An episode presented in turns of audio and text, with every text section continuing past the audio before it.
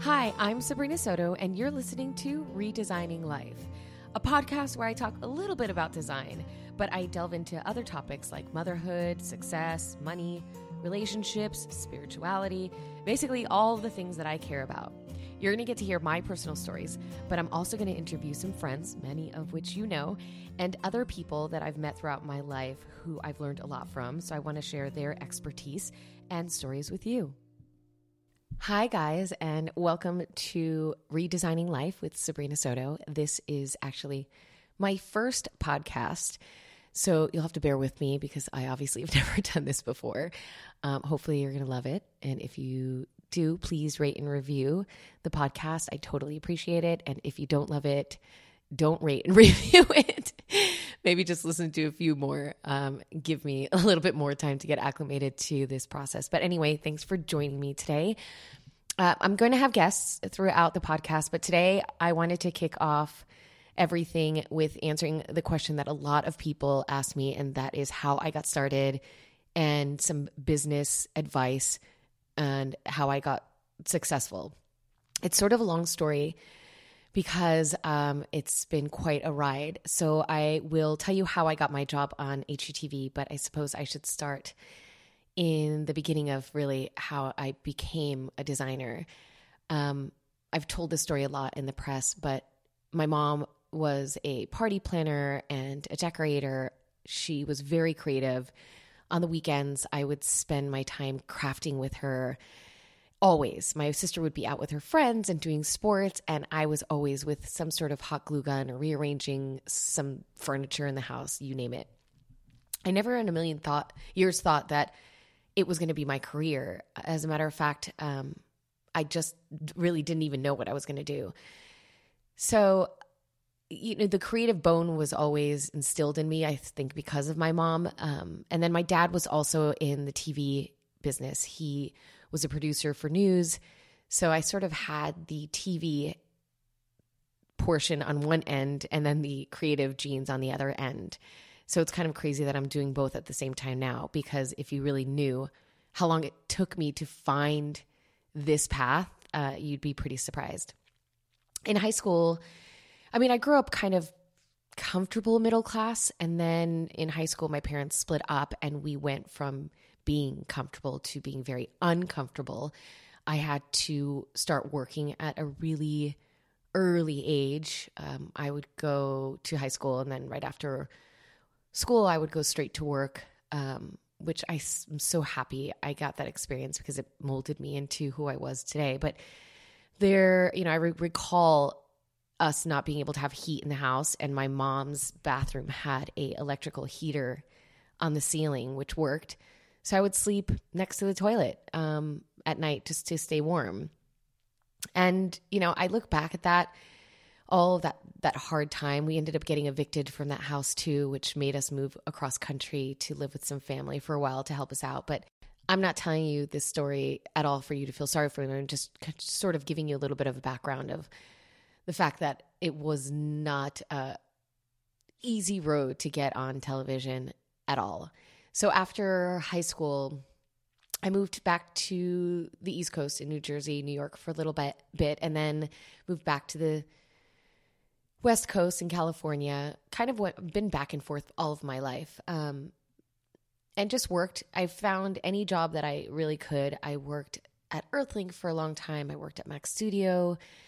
And then, um, you know, I've always wanted to be on television. So most of my 20s was working either corporate jobs, doing design work. I got into real estate for a long time as well. And then when I could, I would do TV jobs. My first audition was actually pretty funny. My first audition was a Bud Light commercial. And I don't know if anybody out there is in the business, but they, for commercials, they always ask you if you have a conflict, which means if you've done another beer commercial that you shouldn't be at the audition because chances are contractually you shouldn't be doing a Bud Light commercial. So the casting director goes around the room in front of everybody. This is my first audition, okay? So I don't even know what the hell the protocol is he goes around the room and asks everybody, does anybody have a conflict? So he just says, you know, just answer yes or no. And when he got to me, I was like, conflict? No, I love beer. I drink it all the time. and everybody started laughing, and I had no idea what, why everybody was laughing. Um, I ended up getting that job, which is ridiculous. Um, and then I just started acting here and there and doing TV hosting. Um, I hosted an MTV show called The Big Urban Myth Show that really never aired with with a host. And then my first real big break was on TLC, which is funny that I'm back on TLC now, but it was about 15 years ago or so. I was the host of a dating story. I don't know if anybody remembers that.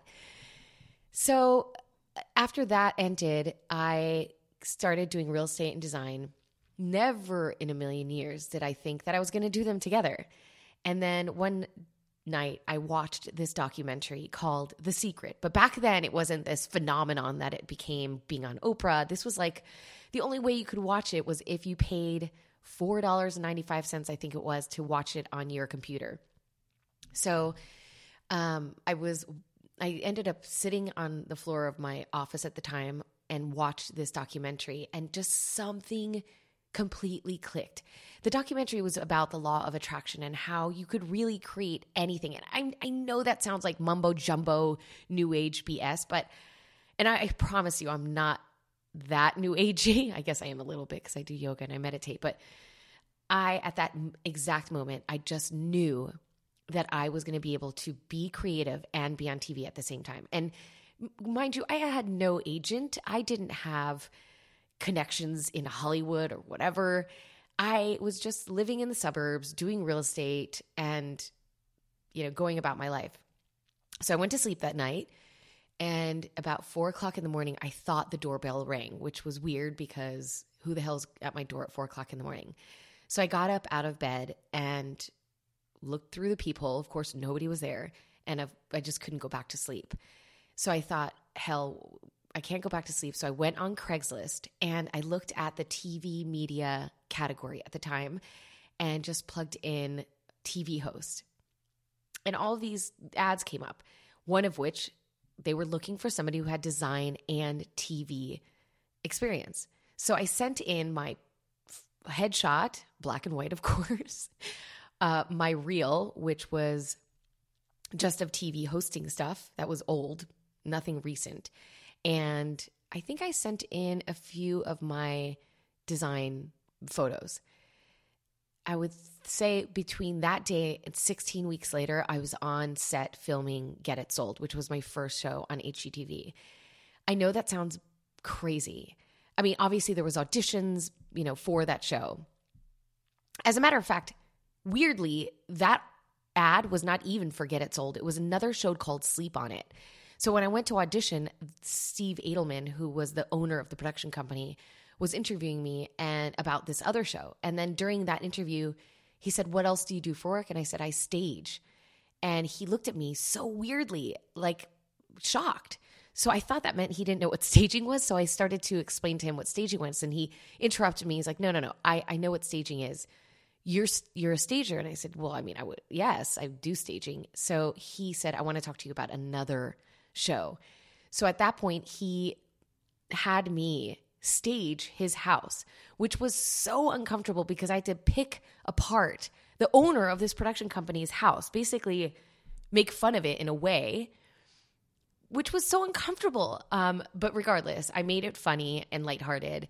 And then they decided to to put me in as the host of Get It Sold, which completely changed my life. The only problem was at that time, uh, I lived on the, the West Coast and I just gotten married. So I had to live on the East Coast. They said it was going to be about a six month run. And I ended up being in DC filming HGTV shows for five years and then moved to New York to do the High Low Project for an additional three years. Obviously, that marriage crumbled because I wasn't living in the same city as my then husband. But looking back, as painful as it was, I realized that everything transpired the way it was supposed to. So that's sort of my story of how I found the job on HGTV. You guys also wanted to know how I continue to stay motivated. And that is something I struggle with constantly, especially now with having a daughter. It gets really easy to sort of get sucked into the mom role all day instead of getting motivated and getting into the office and doing the things that I need to do for work. So it's not anything that I've at all been able to master. It's a work in progress. But lately, what I've been doing is forcing myself a certain uh, allocated hours of the day to work on my brand. And even if I don't have anything that I necessarily need to do, any deliverables that is work at hand, I will create new things for the future. I think in any business, whether you're a designer or an accountant or a teacher, it's all about staying, being creative and completely reinventing yourself always. One of the things that I do to start off my day in the right way is I read this email that comes to me every morning called The Notes from the Universe. One of the teachers from The Secret, Mike Dooley, created Notes from the Universe. You could sign up for it on his website, tut.com. It's free and it's personalized to you and what you want to manifest in your life. It is the first thing that I read. Usually it's about a paragraph. And it's always so positive and it puts me in a place of gratitude. And I know that sounds cliche, but when you start becoming grateful for the things you have, more things will appear for you to be grateful for. And I believe that 100%. But I've also realized throughout the years that sometimes things will come to you when they're supposed to. For instance, watching The Secret for me so many years ago, it was that time. It was the perfect time for me to digest that information. And there'll be other times where I'll read other law of attraction or manifest manifesting books and it's just they don't for some reason they don't just compute. And they don't register with me at all. So i think that sometimes it's always your your life's on course. Things everything happens for a reason. I know that's another cliche but there have been many times especially in my tv world where projects that i was so passionate about just don't work out. And i look back now and realize if they would have worked out my life would be completely different and who knows where i would have been who knows if i would have had olivia i mean a million things can happen but again, I do believe that everyone is on their own path. And the worst thing you could do is to compare yourself to other people. Just focus on yourself. I know it sounds easy, but I've realized that's the best thing I could ever do for myself. Another thing I've found very powerful is preparing myself for an opportunity, even though I don't know when or if it was coming. For instance, I was going to the gym every day to get ready to be on TV, even though I had nothing no reason to think I was going to be on TV, but I just started so getting ready for the opportunity even though nothing was there if that made any sense. And I still do that to this day. I'm I prepare myself for when the opportunity comes that I'm ready for it. And that could either be getting myself in physical shape, reading books, meditating, um, taking meetings, reaching out to people. I think there's something to be said about manifesting with just vision boards and positive thinking, but you also have to take action. You can't just sit in your house waiting for the doorbell to ring. And that even goes for love. I have a friend of mine who constantly talks about how she wants to find Mr. Right, yet she seriously never goes anywhere. She may go to the grocery store to get food, but that's just about it. You have to put yourself out there. I'm not saying that you have to constantly beat down on everyone's door, but you've got to be proactive and come from an inspired place. Here's another thing that I've learned throughout my life do not force things. All of the mistakes that I have made in my career, it's my instinct told me don't do it, but my fear told me to do it. There was a show that I did, and I knew that it was a bad idea. Every bone, every vein in my body knew this is not the right time. This is not the right project. But I was fearful. The fear was if I don't do this project, how is the network? What is the network going to think of me? They're going to think that I'm difficult to work with, that I'm not easygoing. If I don't do this project, maybe a project won't come again.